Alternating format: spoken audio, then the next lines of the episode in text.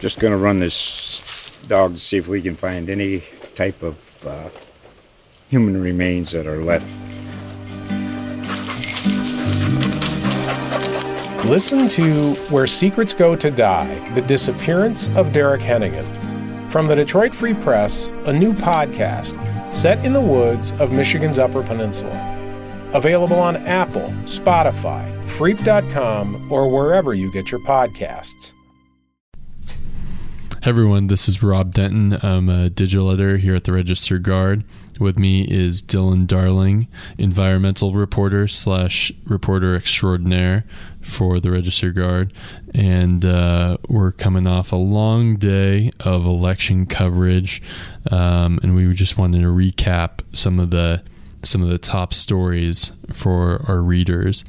Uh, Dylan, thanks for talking with me. Oh, absolutely, Rob. Good to be here. And as you mentioned, I, I know you've been working all day. I, I worked a late shift, which uh, seems to have affected me, but you've been up since the early morning hours and uh, working into the night, just making everything happen. Um, but yeah, let's tell folks out there what happened in Oregon and locally.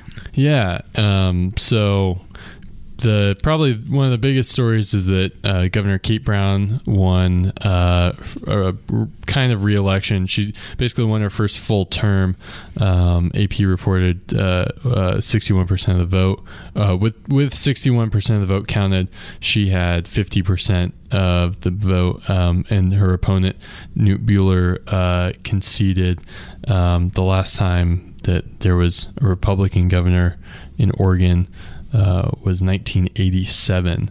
So it's been quite a while. Been a long time. Yes. And, but uh, as that race neared the end, it became very close. Uh, particularly a lot of the predictions and everything for a much tighter race. I mean, it was still um, fairly close, but particularly it was surprising how quickly uh, Buehler conceded. It was mm-hmm. pretty shortly after polls closed. He he threw in the towel yeah. and. Um, uh, still I, just pretty surprising in that regard. Not surprising that a Democrat has won, as you just pointed out. It's been a long time. Mm-hmm. I guess we should point out that as we're recording this, it's about eleven twenty uh, on election night. So none of these results are finalized, and uh, this is this is the most up to date information that we have available to us at the time.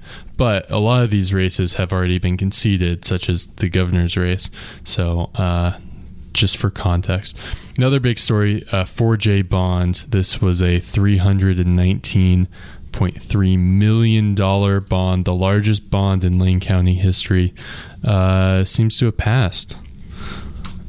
And that's something that Alisha Roemeling, uh, educational portal, she did a lot of reporting leading up to this vote, and then she was working really hard to get a story together tonight. It um, gives a lot of money to the 4J school district, which they plan to use to build three schools. Um, we got a little list here. Looks like North Eugene High School will be getting 135 million. Edison Elementary, 45 million. Camas Ridge Elementary, uh, 40 million, and that's to rebuild. You know, I'm mentioning schools that are existing, but this money would go to help rebuild those schools and um, just uh, been a pretty big topic. Earthquakes play a role and, and things like that. But check out Alisha's coverage. She's really um, taken on a, a complex topic and made it very understandable. Absolutely. A lot of controversial uh, statewide measures. Uh, as far as we know, all of them all of them failed except for uh, 102.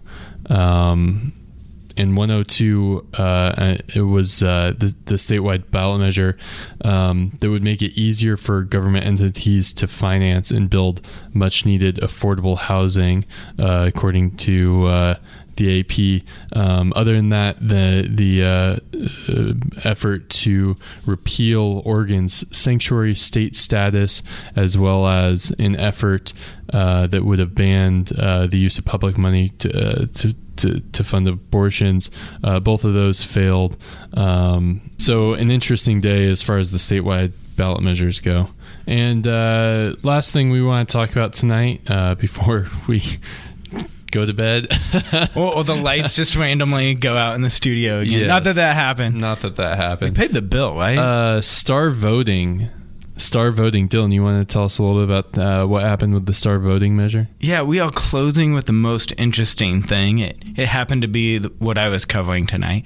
Um, but no, it was one of a, a couple local measures I was looking at, and this was a measure that would have been countywide across Lane County, and the county commissioners, uh, sheriff, and a couple other elected offices would have been determined through this new method called star voting, which stands for score then automatic runoff, and it's had to do with um, basically rating different candidates, and it just is totally new concept, and it ended up losing uh, most likely by um, about 53% against and 47% for, and it's pretty interesting talking to the folks who were behind it because even though they lost, they were both very excited, very enthusiastic. Um, I've called a lot of people on election night, and